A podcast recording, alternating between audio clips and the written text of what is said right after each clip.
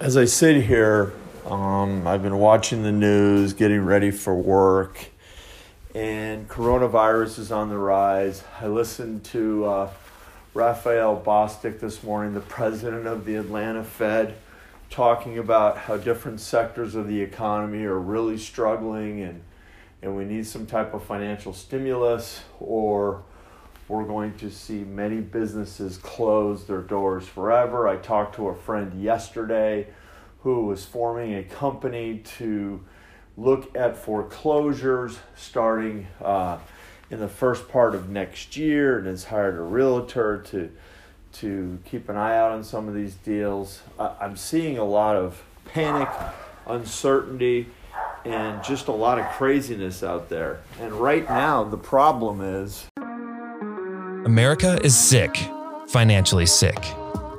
We were sold the American dream, yet over 75% of us live paycheck to paycheck. How are we supposed to live the life of our dreams and not go broke in the process? How do we develop the financial skills and habits of the ultra wealthy to create and grow true wealth when we were never taught? Those are the questions, and this show will give you the answers. Welcome to the Healthier Money Podcast, the only financial show breaking all the rules to tell it to you straight. Join us, and together we will live long and profit. As my dog's barking in the background, um, the problem is is that people just don't know what to do.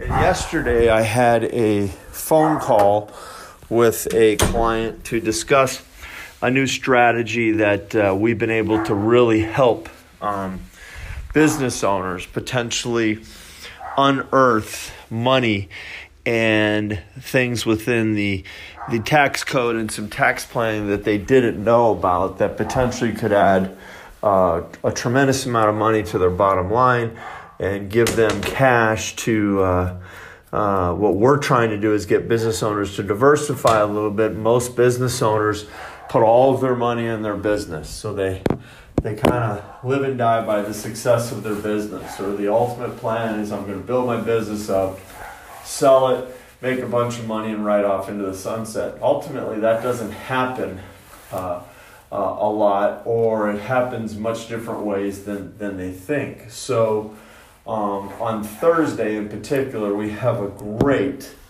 program that we're going to be uh, doing a podcast with Robert Wolf, arguably one of the best asset coaches and um, tax experts that I know as far as showing people um, ways to enhance uh, their balance sheet, uh, planning and protecting against risks that are associated with their business. And many business owners have a lot of risk right now.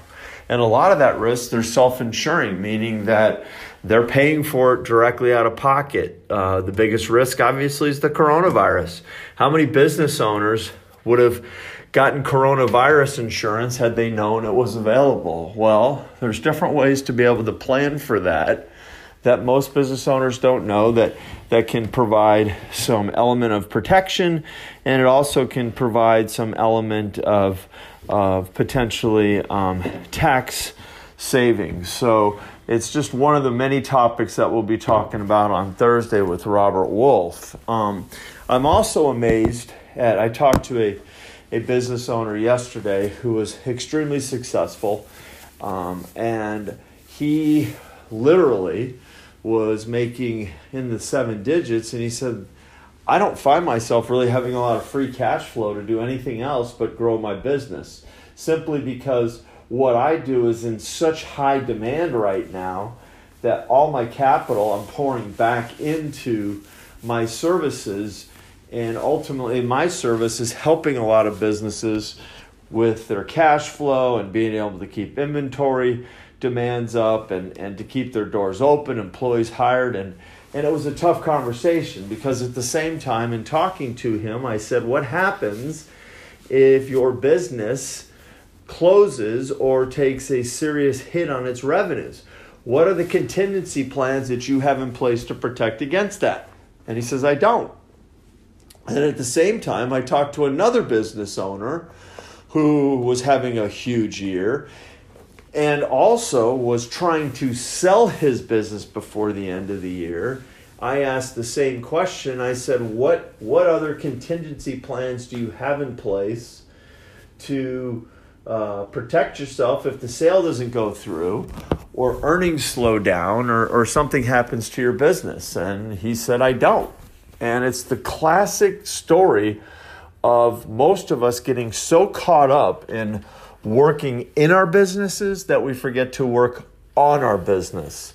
And so, with some of the asset coaching and things that Robert and I are doing, we're really trying to encourage business owners to step outside the nine dots of putting everything back into their business to be able to do some things to grow their personal net worth and to try to protect against risk maybe with i you know the one gentleman i talked to yesterday i said gosh forbid what happens if you get sick or you pass away and he says, I, I don't know. My family's not protected. I, if I'm sick or hurt, I, you know, I would imagine that my business is going to take a, a, a real serious hit. And besides the fact that, you know, everything about his business, even though he had employees, revolved around him and revolved around him being able to get up every day and make sure that he was going to work and doing the things that he needed to do. So, um, where I'm going with this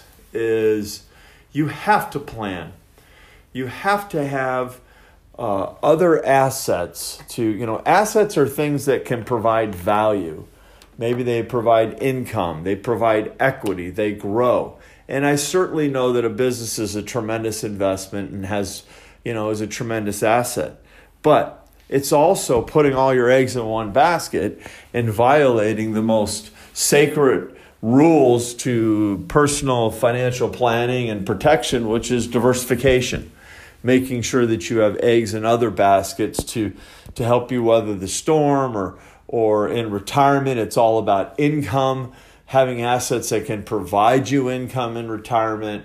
Um, otherwise, what is retirement? If you don't have income, how are you ever going to retire? So, again, Thursday at 3 o'clock Arizona time, we're going to have this great podcast and conversation. If you go to healthiermoney.com, you'll see that we have ways that you can go and reserve a spot on this link. But I also, um, I really feel that as a business owner, it is necessary, even vital, to take a step out of your business and try to look at other areas of risk and other areas in your life where you want to create value. The, gentleman said yesterday, well, he says, if I freed up this money, what should I do with it?